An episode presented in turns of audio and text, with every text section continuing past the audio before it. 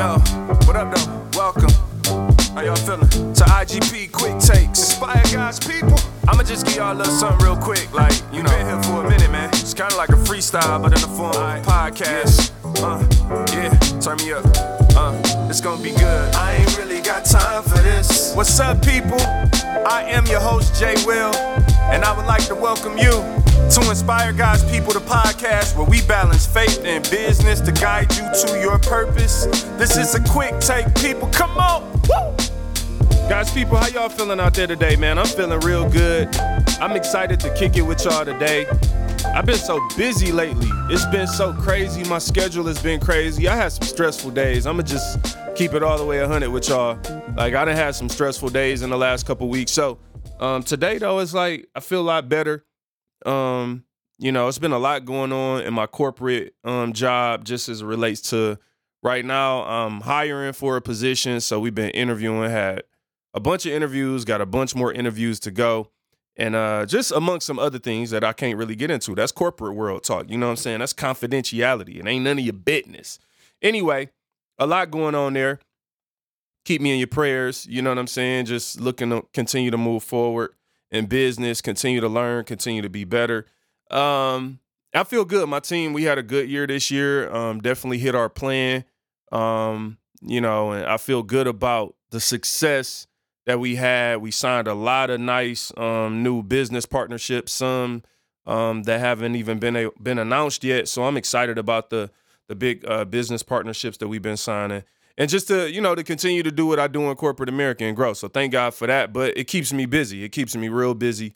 Um, there are like days that I'm like, I mean, I literally I'm working all day, you know, and it's like especially working from home you know, let's just be honest, these organizations and corporations, they getting the most out of people because you at work when you wake up and then it just makes it easier to be invasive into people's lives. So um that is what it is though. That's part of life. Thank God um to have a job.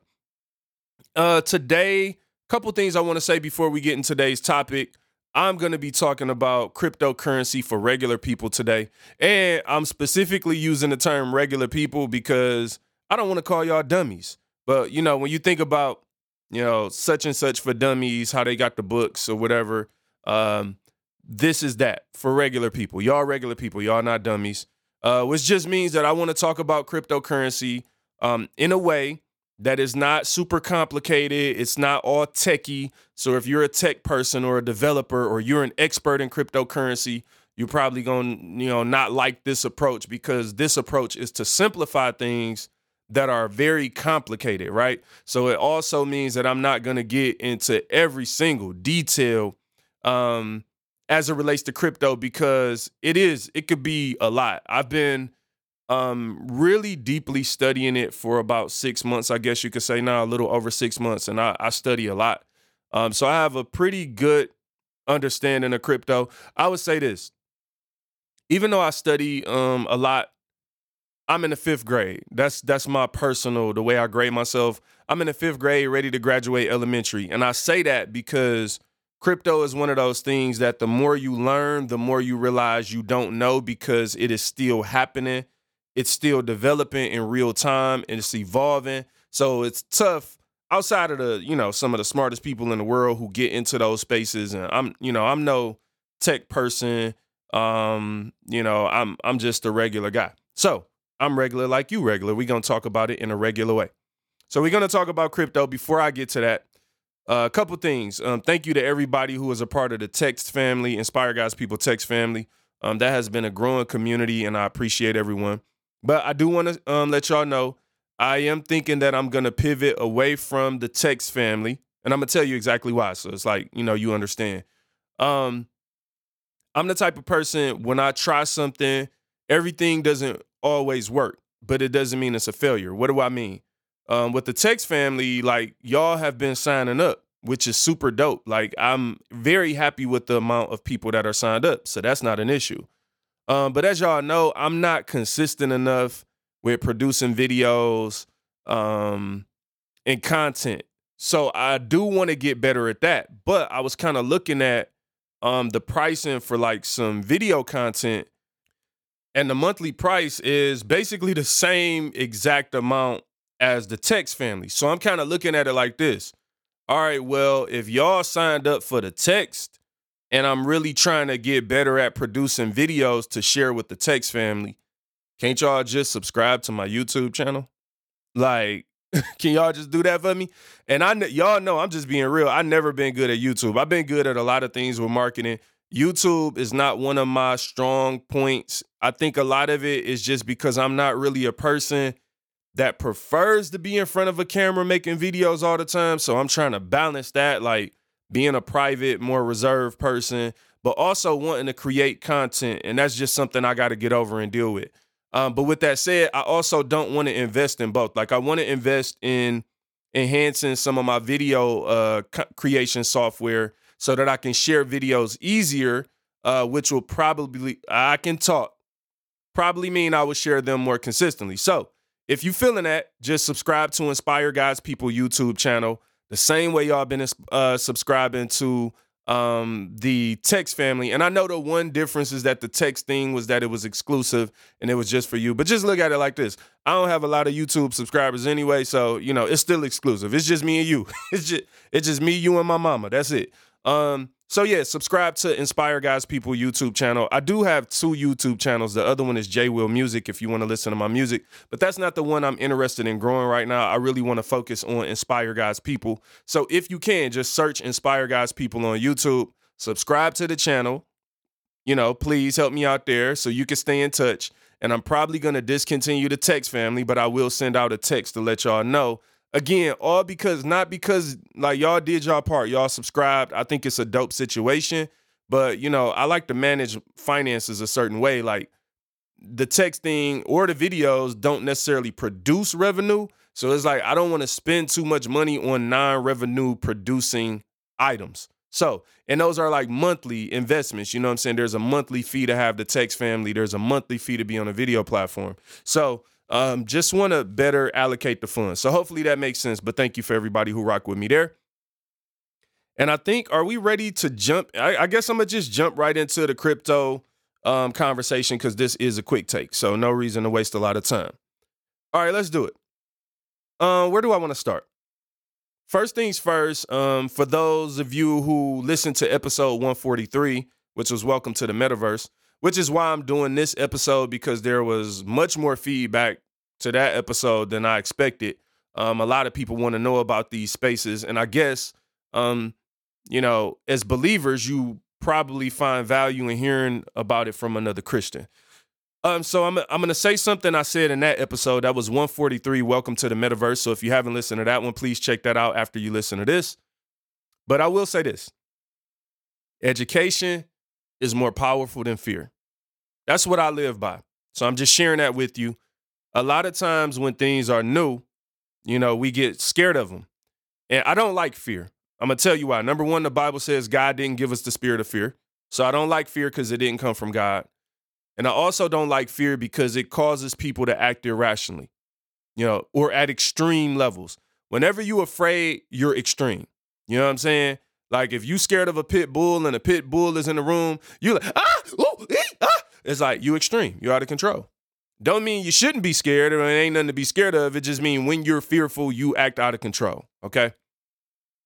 So I believe education is more powerful than fear. I'm saying that in relation to this topic because as you start talking about like the digital revolution of the world and things like that, there are a lot of things like, shoo, I've been hearing about my whole life, you know, like a lot of things like end times type things in your mind can go there. I'm not here to say that that's the case or not. I'm not an end times expert. Um, I just read the Bible and I pray and I trust God. Uh, so not here to debate that or like get into that. Like I'm not buying or selling. Um, I'm also this ain't financial advice, so I'm not here to tell you like, yo, go invest in crypto or go like, you know, I'm not like telling you to get all in or something like that. This is informational. That's what this is information and maybe some opinion uh, laced into it. But it's just for you to get an introduction of what cryptocurrency is. I know you've probably heard about it to some regard, and it probably sounds too complicated for uh, regular people, you know, not dummies, regular people. It's too complicated. So, what I'm here to do today is to give you just a quick overview and introduction. Now, understand I'm going to have to do multiple podcasts and quick takes about crypto. I've already had a request to talk about NFTs, so I'll probably do an entire quick take around NFTs. And if you're interested in this content, share it, listen to it. And if not, I understand these are a little offbeat from the normal episodes that we do. So if this ain't your thing, I'm not mad at you. But I will say this before you go and just cut me off like that. It's not what you want to know, but it's what you need to know. All right. Here's the other thing I want to say. Um, and again, it's speaking on the fear thing somewhat too, especially as Christians. When we don't like something and like we see where it's going, we like, nope, don't like it. End of the world. I'm done with it. Listen, again, I'm not here to argue that or debate it or say you right or wrong. But I do like to think about things in a more um how can you say I don't want to say sober, but I, I don't like to be in an elevated emotional state when I'm thinking about things. So I like to step back and really take a deep breath and say, okay, this is the world I live in. I didn't choose to be alive during this time and all of that, but this is where God has me. So let me take a step back and really try to look at these things as much as I can through a biblical lens um, and through a very um, just like thoughtful and wise place, God willing. All right. So for me, part of the thought is like, all right, I know that people are afraid of things based on where they can end up and based on like the obvious of where you might know is going, right? But as I debated or not debated, I made a statement, or you could say I argued, I guess. I made my position known that I think sometimes we get so fearful of the unknown, but we're not paying attention to what we're doing today. It's like sometimes we scared of stuff, and it's like, well, you already doing it. Like you already do that. you know what I'm saying? So are you really scared of it or not? All right. Anyway, we'll talk about some of that. First, I want to talk about the word of God. Like, so this idea about crypto or any creation for that standpoint, like a lot of times I think we act like the creation is the sin or that like the creation is what's evil. I'm not saying it's not, but what I am saying is that that's just like a um I give you this example like um a false god is not real. So you know you might have someone that prays to a candle. Like and we treat the candle like woo, but it's like a false god ain't real. It has no power. So, you know, really the thing you're afraid of is nothing. Like it it's a candle, bro. and I'm not trying to be funny, but they're like you can find references to those type of things in the Bible as it talks about false gods and like it's like they're not real. If they're false, they have no power. We treat them like they have power. All right, that's a whole nother topic. I don't want to get into that. But the other thing I do want to get into is this idea of like if something if something can be bad, should it not be created? Um Let's think about that from a biblical standpoint first. God created us. Are there evil people in the world? Yes, there are. There are definitely evil people in the world. Uh, there are definitely, you know, we have sin in us. Sin is in our hearts. Um, there are evil people all throughout Scripture. There are kings that God literally, like, it's they're identified in the Bible as evil. Um, so God created them. Should God not have created them because they had the capability to be evil? No, or we wouldn't be here. However, I mean, hey, there's consequences to everything. Like you think about the flood, like God was grieved because Noah was the only righteous man. God was grieved at his own creation. So this idea of like looking at the fact that something can be bad and then like jumping to the conclusion that well because it can be bad then it shouldn't exist I don't know in this case if that is something that we should a conclusion we should jump to. Now again, keep in mind with this stuff, I'm not buying or selling. I'm not trying to convince you of anything. I'm trying to provide information and maybe a, a little bit of a way that you can start to think about cryptocurrency as a Christian. But at the same time, look, do your own research and your own due diligence. Read the word for yourself, pray, seek the Lord for direction because I'm not acting like I have all the direction in the world. Again, like I started off, these things are complex. And sometimes there are complex things that exist in the world. And I'm not the kind of person that tries to act like everything is just black and white when it's not always black and white. Sometimes I have to struggle through through I can talk. I have to struggle through how I think about something. And sometimes it takes time for me to work through my thoughts and like what I really believe about something. But this is the way that I try to think about those things. Now, because cryptocurrency is something that's happening in real time, I think it is important to have these discussions now and not wait for me to go five years or three years and really feel, figure out, like, okay, this is how I feel about it. So that's why I'm having this conversation with you now. Again, not buying or selling, not telling you what to do, but trying to share some information. Here's the last part of the Bible that I want to um, discuss before we jump into crypto. Um, so I talked to you about like God creating us, right? But it was something else that came to mind. I was looking in the Word, Genesis chapter nine. Let's go. Genesis 9. I'm reading from the New Living Translation. That's the NLT on your Bible app. Um, Genesis 9 and 12, it says this Then God said, I'm giving you a sign of my covenant with you and with all living creatures for all generations to come. Like that's for all generations to come, mean like even right now, this was God's covenant that he gave. Back in Genesis, verse 13. I have placed my rainbow in the clouds. It is the sign of my covenant with you and with all the earth. 14. When I send clouds over the earth, the rainbow will appear in the clouds, and I will remember my covenant with you and with all living creatures. Never again will the flood waters destroy all life. 16. When I see the rainbow in the clouds, I will remember the eternal covenant between God and every living, living creature on earth. 17. Then God said to Noah, Yes, this rainbow is the sign of the covenant I'm confirming with all the creatures on earth. All right, so the rainbow was God's creation to be a covenant, you know, with all people on earth. And God said the rainbow was a reminder to him. So that's like dope to me. Like God created the rainbow and, and he wanted to even like remind himself like every time you see this remember your covenant with all living creatures for all generations what is your point here jermaine what are you talking about buddy my point here is this people it's pretty simple god created the rainbow for a certain purpose and we know that that's not what the rainbow well it still represents that to the true believer today but we know that people have taken the rainbow and created an entire movement and made it mean something that is actually not even in alignment with God's word. So, man, because we have these capabilities to take things and, and use them for our own pleasure, men and women took God's covenant and branded it and made it mean something else to the point that if a person walks around with a rainbow shirt on right now, and nobody mind goes to this is God's covenant. Everybody mind goes to pride, right? So, what is my point with saying that? My point is simply should God have not created the rainbow because he knew that men would take it to mean something else? No, he still created the rainbow. He still has a covenant. So, ladies and gentlemen, let's talk about cryptocurrency for regular people. And I'm going to give you an overview today not here to talk about, you know, uh, we may discuss some of what it could lead to and things like that, but the goal is really to talk about what it is and what it was created for. All right, so where do I want to start? Like I said, this is a tough topic to cover because it's just a lot of information.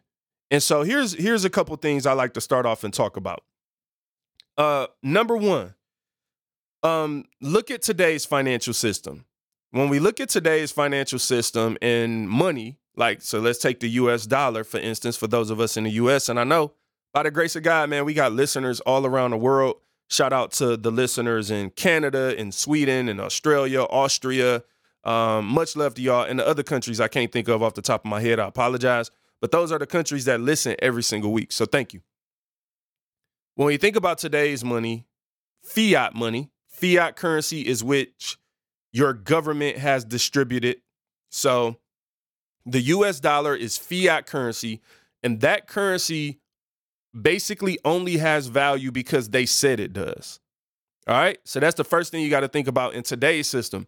It's not no longer backed by gold. US currency used to be backed by gold. Don't quote me on, on this. I think up until the 70s, it was backed by gold. But right now, it's literally just paper with nothing back. Like, it's not, there's nothing, like, nothing. It's just paper.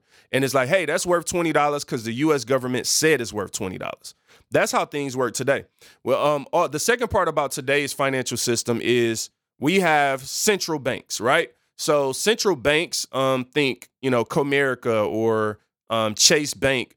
These are centralized banks where there's a CEO, someone owns it.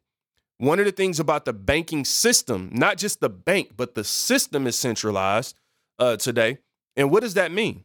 Um, that means that when you go to your bank and you provide liquidity by, you know, putting money in your bank. So let's say you put $5,000 in your bank, right? You've provided that bank with liquidity of $5,000. That bank on the other side takes your $5,000 and does things with it. So they can lend it out, right? Um, so let's just take lending. They're going to turn around and lend that out for, let's say they're doing a car loan for 8%, right? So they're lending out that same $5,000, but they're charging someone 8% in order to leverage the liquidity that you have provided the bank. All right, cool.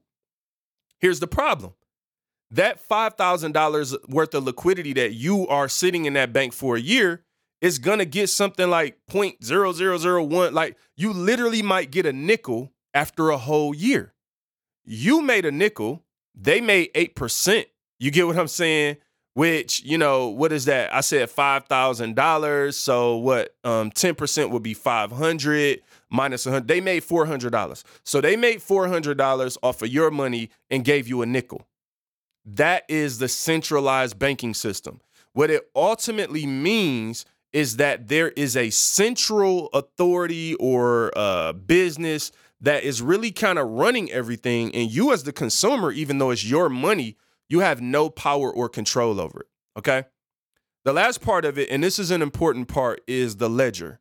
When you think about a bank ledger, that's just think about your bank statement, right? So you go to the bank and you know all of your tra- transactions are on the ledger. So let's say if I go to the store, I go to um, Nike. I love buying Nike. I buy. I got on an Adidas jacket right now though. I like Adidas too. I like Nike and Adidas. So let's say I go to Nike. I probably buy more Nike. I go to Nike and I swipe my card. I can talk. Swipe my card. I buy something. There's a fee, right? Visa, MasterCard, they charge me a fee. Um, but what they do is they communicate with the bank. And the bank tells them how much money I have. If I bought something for $100, then the bank is the one that confirms he actually has $100. Now, long story short, again, this is crypto for regular people, so I got to move past this part. But what I'm trying to say is that that ledger is really just the proof that you have the money, but the problem is the bank is the only one that can see it.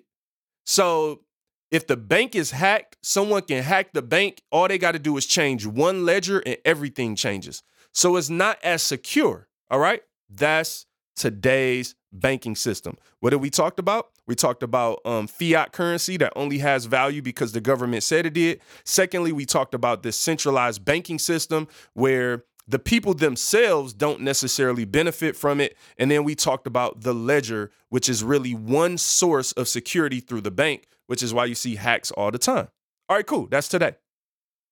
Now let's think about finance of tomorrow. What will change today versus tomorrow. The first thing is the government's role. So what I could tell you is like, you know, the government didn't create cryptocurrency. So it and it doesn't have value because they said it has value. It actually has value because people said it has value. And we'll talk about how it's created in a second. But the government, so the government's role today in cryptocurrency is a lot different than traditional fiat currency. Now, because the government is the government, please believe me. I just watched the um, is it the SEC? Um, why why am I? I'm not the acronym isn't coming to mind or whatever. But um, I watched the what what what I can talk, I can talk, I can talk. I think it was their Congress Congress um meeting or what whatever. I wa- I watched the meeting with the head of the SEC. Um, what is it? Gary Gensler is that his name? If I'm remembering right. But I watched them talk about how the government may or may not regulate it. You'll you'll hear stories all the time. China banned, India banned, or whatever. Like they'll go back and forth about banning it or whatever their regulations are. Because please believe this governments are not getting their piece of the pie yet, and they will get their piece of the pie. They're going to get their piece of the pie. So you can think of it this way in the in the system of tomorrow, regardless. The government is going to find a way. There, are, I mean, you got to pay taxes already. If you into it, pay taxes. But they're going to get their taxes, but they're going to regulate because again, like again, evil men in the world, like they're that's just how people are. They gonna get they cut, right? So that's the first thing. Um, I will say that the thing about governmental regulation in crypto, that is an uh, it's an unknown to some extent.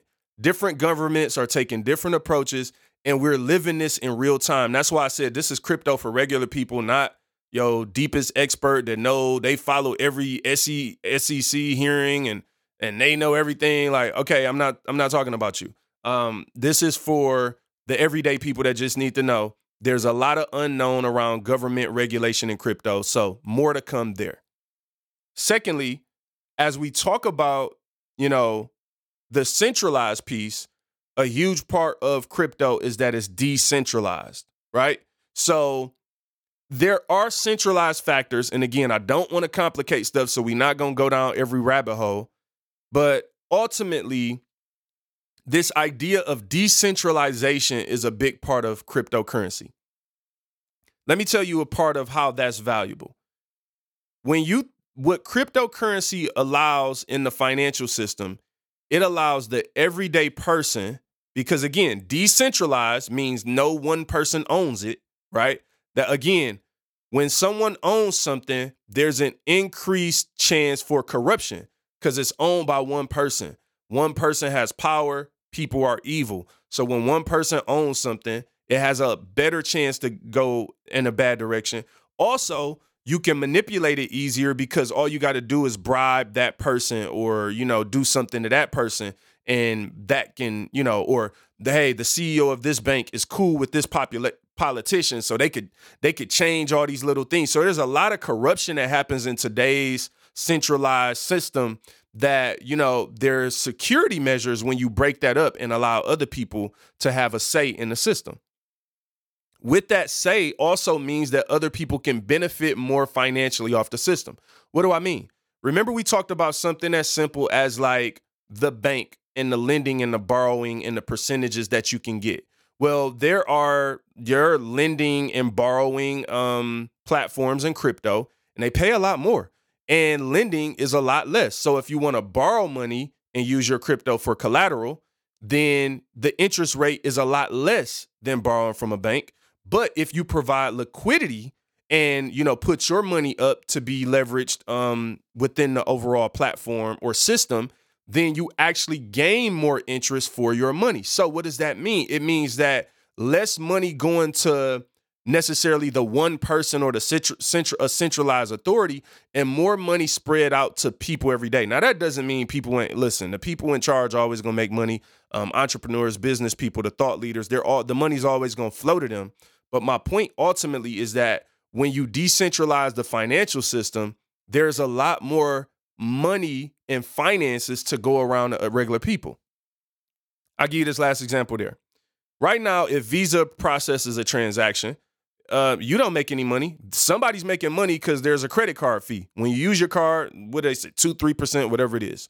Um, people tell you all the time, hey, you know, you could do cash or check, but if you use a card, we got to charge you this. Why? Because someone's charging them. Well, what happens when you decentralize those things is I could literally right now, as a regular human being, like set up computers and like mine Bitcoin and or like I can literally like make money as a part of the transactions. So again, not to get into like yield farming and staking and all these terms, but ultimately look at it like this. What if you could set up a computer, 10 computers in your basement and Visa paid you every time someone else used the transaction on the Visa system, right? So imagine that if the people could make money in all the ways that the banks typically make money. Now, again, all of these things aren't necessarily easy. everything takes some level of effort, learning, or research, but the opportunity is there within a de- decentralized financial system. All right, so we covered that. Then the last part there, when I compare yesterday versus today, or today versus tomorrow, sorry, um, is the ledger. So when you think about a bank ledger, this is what a blockchain is. So let me say it to you this way to explain the blockchain and the technology and why cryptocurrency really is what it is and why it's becoming what it's becoming.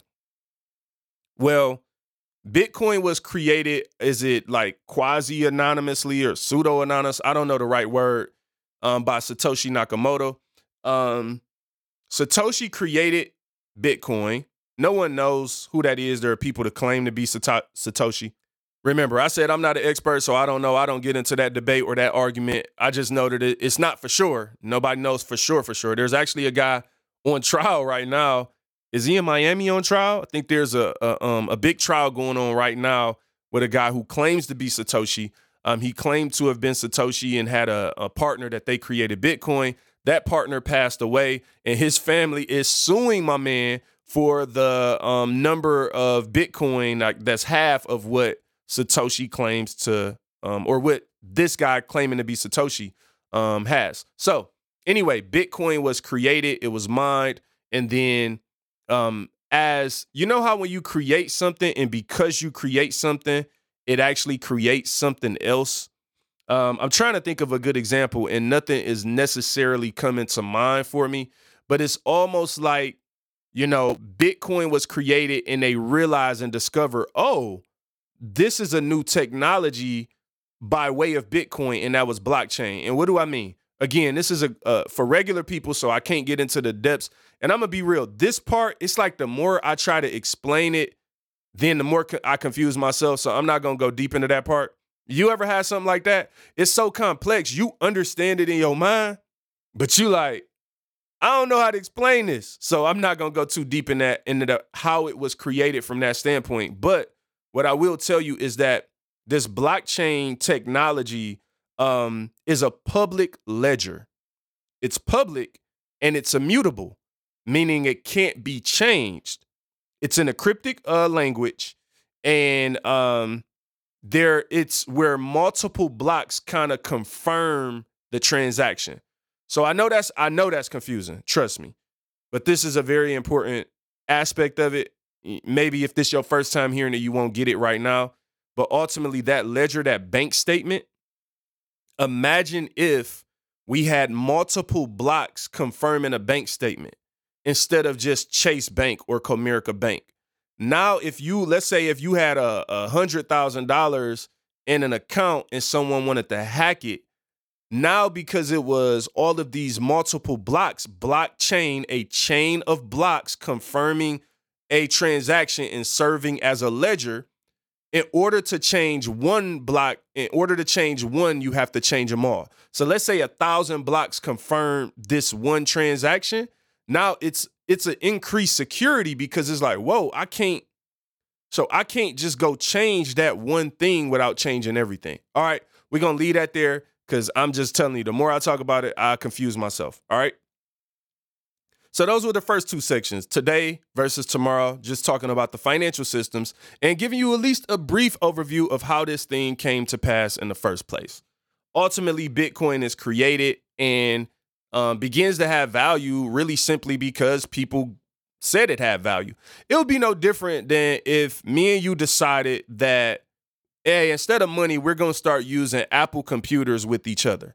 So if you want something from me, bring me an Apple computer and I'll tell you how much that's worth to me. We'll agree on how much it's worth and we'll trade. And I'll say, hey, you can have, you know, this $500 jacket for that Apple computer, and you'll we'll agree that that Apple computer is worth five hundred dollars and, and change, right? So that's the power of like again. Remember, our current fiat currency only has value because the government said it has value, but people can say something have value too. If we both agree that it has value and we exchange it for something, then it has value. It has the value that you say it has ultimately. Now, here's probably you know, th- this this is what I would say m- would really help you when you think about this cryptocurrency for regular people because it's called cryptocurrency. But here's the thing about it crypto is more than currency. And this is where it gets kind of crazy. Most people know about it as currency. You've either heard of Bitcoin, maybe Ethereum. You probably have definitely heard of Dogecoin and Shiba, which are meme coins, and we'll talk about those. But ultimately, crypto is more than currency. All right. Why? How? What? So, Bitcoin came and then Ethereum came. And what happened with Ethereum was that Ethereum is a what is called a layer 1 system. So it's not just a currency, it's a system. Now, here's the way I want you to think about it. Think about the internet, right? The internet, you know, a website is built with all this coding, with all these security measures. So let's say, and again, I'm no tech guru, so I might misphrase a word. Hopefully, it just makes sense or a term. But I think everyone has seen when they log into a website, you've at least heard of two things you probably heard of, one of these at least. HTTPS, like when you see that, when you going in a website, HTTPS, I think that's based with security. And then you've seen like JavaScript, which I believe that's a coding language, if I'm not mistaken. And I'm not Googling nothing right now to confirm, so you got to Google it if you want to know. But no one, when I've never like with with the internet, when the internet came out, you couldn't invest or own part of the system. Like you couldn't own JavaScript. But think about that. It's probably I don't know how many websites are built on JavaScript, but if you would have came across JavaScript in the late 90s or early 90s, whenever it was created, I don't know the year, and someone was like, "Hey, you want to own a piece of this?" Like, "Hey, in the future there's going to be like hundreds or millions of websites, thousands, whatever it is, that are going to be built on this coding, on this system, within this language." All right? So, that is see again, this whole conversation is about contributor contributors versus consumers. Consumers will use JavaScript, they will use HTTPS, they will see it for 20 years and never once ask themselves, what is this? What like what the heck is JavaScript? What is HTML? Like we will see these things and a consumer just doesn't care. So again, if you're a consumer, this probably isn't the conversation for you. And I'm not judging you if you're a consumer. I'm just making it plain that this is for contributors because in order to be a contributor um a because again education is more uh, more powerful than fear so even if i don't like it even if i hate cryptocurrency i'm gonna find more value in actually understanding it so i can understand exactly what i don't like and i'm not just going off my emotions or my feelings that i'm like no i don't like that because a b and c or i'm concerned about that because a b and c but here's the question i have for you if you don't know what it is, how you worried about it? just, ah, oh, man, I'm sorry. Uh, just the things that happen in life. Let's keep it going. I remember my point. I was talking about systems. Ethereum came along, and there was eight or nine developers of Ethereum, which was a layer one system um, that built smart contracts within the blockchain. And I'm not going to go deep into smart contracts. We might have to talk about that another time. But I will tell you this generally if you think about a smart contract, so you think about if if you uh, if you own a property and I'm your tenant, then we may have a contract. Um, but that contract, even if it's written on paper, let's say I owe you five hundred dollars of rent on the fifth of every month. Okay, that's pretty cheap rent, I think, these days.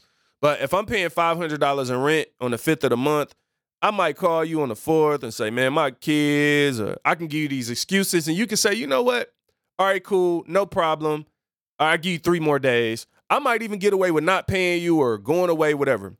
What a smart contract does is allows you to implement all of these rules into something that's supposed to take place. So the smart contract would say, hey, on the fifth of the month, if Jermaine is still living there, then he $500 will go from his account into this account because that's how the smart contract is programmed and bam, when the fifth of the month comes and the contract, it don't matter if my kids or I got a sob story. It was a contract. It was a, an agreement that was in place that's immutable, irreversible. Bam, we signed this smart contract. It happened. Okay, that's just a, a really regular people way to try to get your mind wrapped around the possibility of what this is. Ethereum was created. Their native token is ETH on that system, ETH. So, Ethereum as a layer one system, again, is was something that has built out to be um so how can I say this? There Ethereum is a system and then on that system is a token. And this is how cryptocurrency works really across a lot of them. Now, everything isn't a system. Look at cryptocurrency as industries just like regular businesses. You have different industries. You have the finance industry, the gaming industry, the sports industry. Not all of them are the same. But Ethereum is a layer one system. So think JavaScript or something like that, where this is a system on Web3, which is a decentralized version of the internet that exists today um, that is continued to be built out. And there are different versions of definitions for Web3, which is why it's hard to explain some of this stuff because we're living in the history of it. But Ethereum is a system that things are built on. So, what do I mean? There are video games built on Ethereum. Um, there are right now like um, marketplaces where you can buy and sell digital items built on Ethereum. Think of Ethereum like iOS. So when you have an Apple smartphone, everything you do is on iOS. Think of that the same way with Android in um, contrary. So, like in comparison, you have Android, that's a system. What's on that system? Apps, um, video, uh, th- it's all these things. So think apps and systems. Ethereum is a system. And the, the things, the apps built on Ethereum are called dApps decentralized apps. So, works the same way like iOS, decentralized apps, they're different than normal apps because they're decentralized. We talked about de- decentralization earlier. What does this mean, Jermaine? What does it mean? Tell me, what does it mean? Hey, hey, hey, what does it mean? Hey, what? I'm sorry, how did I get here? Anyway, so, are you following me? Ethereum is like iOS. And again, this is a regular people definition of it. So, my tech expert people don't don't do me like that. Don't do me like that. All right. So, if Ethereum is a system and then dApps are built on Ethereum, what does that mean? All right, let's let's make it real. So, when you invest in ETH, if you were to invest in ETH, which I'm not telling you to do, what you would be doing is owning a portion of that layer one system. That that's that's basically what you're investing in. So think of like the stock market if I buy shares of Apple. Like when you buy ETH tokens, you own ETH. The price is volatile. It goes up and down. It fluctuates, right? So if it's um, what's the price of ETH today? Like forty three hundred dollars. If it's forty three hundred dollars today and you own one ETH, and in two weeks if it was eight thousand dollars, then that one ETH is literally worth eight thousand dollars now. Now, at the same time, if it's worth two thousand dollars, then now you your forty three hundred dollars just went down to two thousand. But here's what makes ETH so unique. You can also use it as a token to buy and sell on the platform, the dApp. All right, make it make sense, Jermaine. Here's an example. I talked to you guys about the metaverse. This is where the metaverse is really a part of crypto. If we had a game, let's use a game like Candy Crush, okay? I don't play Candy Crush, but um, my wife plays sometimes. So if you take a game like Candy Crush, and I know at least there's something, there's some type of token she get when she playing this game, all right? Now, let's imagine that instead of in the centralized world where the tokens are owned by the company, and if you pay money, real money, I don't know if you pay real money for Candy Crush or not, but imagine you do pay real money to get more features in the game, you don't own it. In the decentralized applications, when you're playing a game or you're doing anything on that system with that token, you actually own it. Now, what does this mean?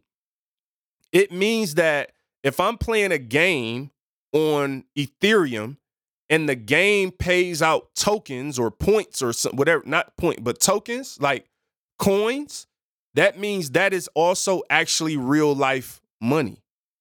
Like that has real value that I could then trade in or sell or swap, is what it's called when you're swapping tokens.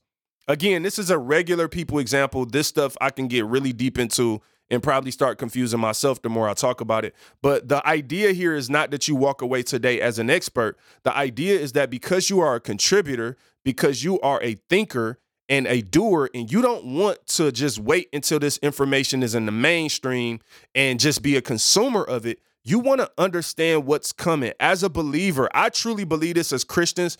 As Christians, I believe today we are way too reactive and we need to be proactive.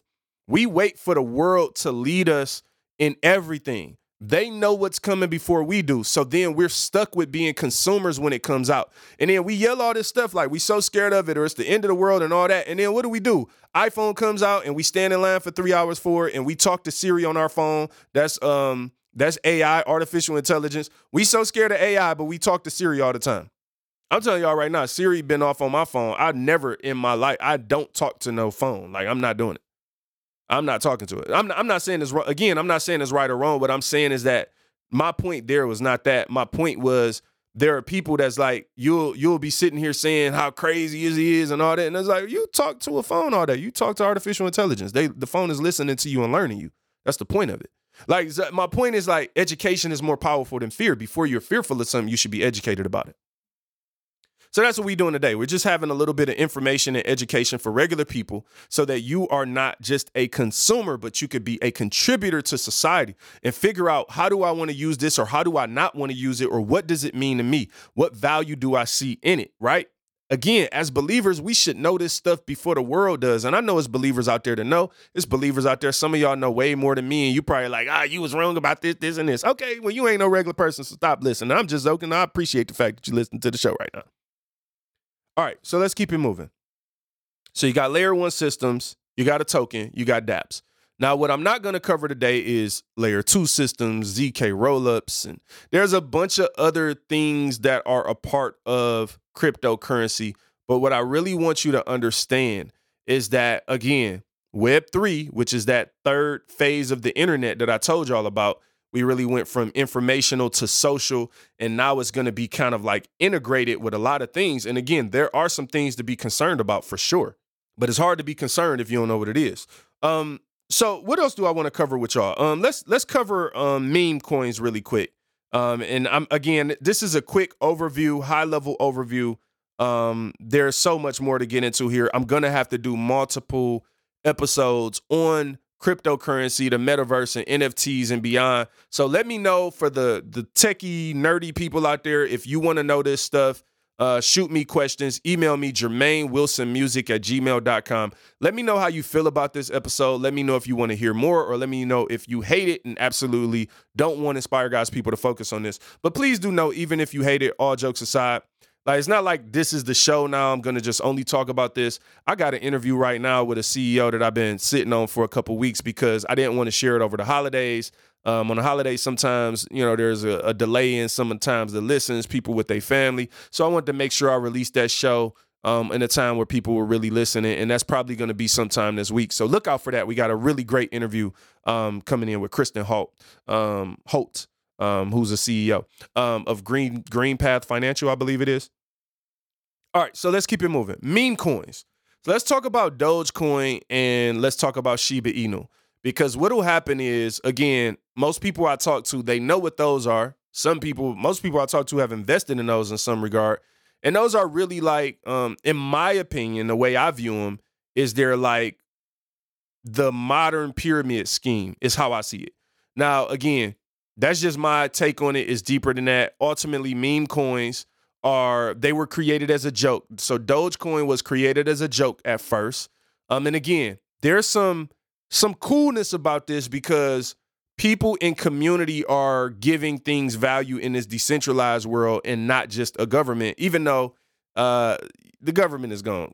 That don't just think it's not gonna be like this forever. They gonna they gonna get they they piece of the pie. Um, but ultimately, Dogecoin was created as a joke. But then, so you get all these people, a, a huge community of people. I mean, there's Dogecoin's market cap is, I believe, $30 billion. So you're talking about $30 billion that people have, you know, invested into this. Um, what it's turned into now is just this very large community where people basically decide, hey, we're gonna invest in this, shoot the price up, and then you have things called like a rug pull, or you may have somebody who invested, you know, millions in it. That when they take their money, they like Elon Musk, he'll make a tweet, and then people will buy Dogecoin, and who knows, he might be the person once the price go up, pulling and pulling his big chunk of money out and then the price goes down. What's my point? Meme coins are just hype coins. They they they don't do anything. They don't have value at all really. However, because cryptocurrency is happening in real time, there is adoption even taking place across meme coins. Now, there's probably hundreds or thousands of meme coin. Uh, Doge and Shiba Inu are the most popular, but just understand when you're investing in a meme coin, it is a very volatile. It's even more volatile than the typical crypto market, which is volatile by nature. But a meme coin, what it means is you can make a whole lot of money but you can lose a whole lot of money. And um, it's really hard to time that stuff. So, you know, that's not something I get into personally. But again, just so you have understanding.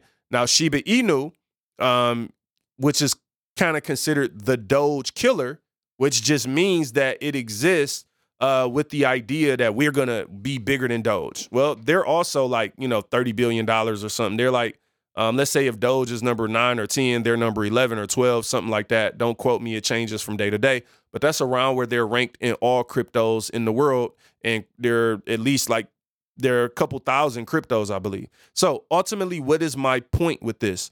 Shiba Inu, um, they are saying that they do have plans to build a real platform for the future. Um, so that's plans. If you believe in that, you want to invest in it. Um, the thing don't even cost a penny yet. It may never make it to a penny based on the circulating supply, even though they claim they're going to be uh, kind of burning some coins. That's what it's called when people um, try to decrease um, the supply of the total supply of the coins in circulation or the t- coins to be minted in the future. All right, so there was a lot said there. The point is that's what meme coins are. So when you on the internet and you see people talking about Doge or Shiba Inu and they say they made all this money, a lot of people have made a lot of money, but just know that if you invest in there because you're really investing in um, hype in a community now that is growing, that could be something in the future. Not my place to say whether or not it'll be successful, but just want you to understand Ethereum is a layer one system that has billions of dollars of transactions happening on it. Um, that is live right now. Um, Doge is just something that people said, let's, if all you and your friends got together and said, let's create something, that's what Doge is. All right. So, in addition to that, here's where I think I want to end this at. Um, in addition to what we talked about, you can look at cryptocurrency as really tokenizing all industries. So what do I mean by that? When you when decentralizing all industries and tokenizing them. Now, the way cryptocurrency works is I got to talk about it in terms you understand. What if every website you got on today had their own coin, right? So if I go to Nike.com and there was a Nike coin, Nike Bucks, and then I went to, um, but also what if I went to um, DoorDash and I had to use Dash Bucks? Like, so whether it's the food industry or whether it's the, the clothing industry, the idea is that, hey, what if regular everyday people could almost invest in everything? And so there are a lot of things being remade. I'll give an example. There's a music site being remade. It's called Audius. Um, but when you think about how we stream music today, you stream the music, you have the middleman, like um, you know, um, Apple Music, let's say, they take a huge cut. Um, they charge a, a monthly subscription, and the people, the artists really get a small, next to nothing pennies on your song, right? That's a centralized operation in industry. In the decentralized world, okay, cool. I upload my music to Audius. Um, and if you go on there and do something with my music, like it goes to me, or I can buy Audius coins. I can also own part of that. So again, and I don't I'm kind of speaking on something I don't know all the way about with Audius. I've been on Audius, I've used it. I have one song on there that I uploaded, a song that I never released before either, by the way. I have played it on this podcast in the past though. Um, but my point is like there are it's it's a decentralized way to look at the world. So a lot of things in cryptocurrency you're going to look up one day. Please believe me when I tell you this. And this is why I'm talking about these things. You're going to look up one day and this whole new way of doing things, just like the internet came out and smartphones came out. And when these inventions happen, just like electric cars are happening now, you look up one day and everything is electric. It's like, dang, when did that happen? Like, what happened? How, how am I, in, I? Said electric cars was stupid. Why I'm at the uh, battery station, not the gas station. I'm at the battery station. My point is, I know that this stuff is going to happen. It's already happening. That's why, like, contributors always know what's happening before consumers. I want you to be a contributor. I want you to know what's happening in the world, and you don't have to be afraid of it. You need to be prayerful. You need to be seeking God about what to do with it. But education is more powerful than fear. So we talking about these things so that you have visibility and an understanding about it because you're going to look up one day and every site that you go on is going to be decentralized and you're going to have everything's going to be tokenized and and it already exists. I mean, there's so much more than I'm not talking about that literally billions to trillions of dollars are already in circulation in this industry. And so, you know, it's better to know now. You know, now what you want to do with this information, that's totally up to you. I'm not here to tell you what to do or what not to do, what to feel or what not to feel. But here's what I know, and I said it on the metaverse uh, episode man, you're not gonna tell me that some of y'all are not gonna be in the metaverse. Some of y'all are not gonna be listening to music on whatever platforms, or uh, some of y'all got avatars on your phone right now. And I'm saying y'all, but I mean us. It's everybody, right? My point is just take a deep breath, pray about it. I'm also talking about this in advance so that you can be prayerful about it, so that we can be seeking the Lord now about what to do. Now, there's a lot of evil that could be done with this stuff no different than everything else in the world. But there's there's just a bunch of evil. I mean, think like iRobot. Like, who wants a robot? Like, I don't. Mm-mm. No, I'm good. But I want to be knowledgeable about the world I live in, and I want to be a contributor. And um, just like the internet, right? The internet, there's a lot of evil on the internet. There's a lot of access that the internet provided. Listen, YouTube alone, like kids can just, I know they got YouTube kids or whatever, but when I look at my nieces and nephews and they on YouTube, they ain't always on YouTube kids. On TikTok, man, I look, the stuff that these kids and even adults have access to right now, I wouldn't have made it as no Christian because I would have been typing in Lord knows what in my phone at 14 years old, unattended with a phone and 10 years old. Like, I mean, I would have been out here messed up. So, you got to understand what's going on. You got to be prayerful and watching over your kids and praying over them and things. But my point is that the internet gave access to a bunch of evil. This is going to give access to a bunch of evil. Evil evolves because with new technology um, comes new evil thoughts. Here, think about this. In the Bible, the Tower of Babel.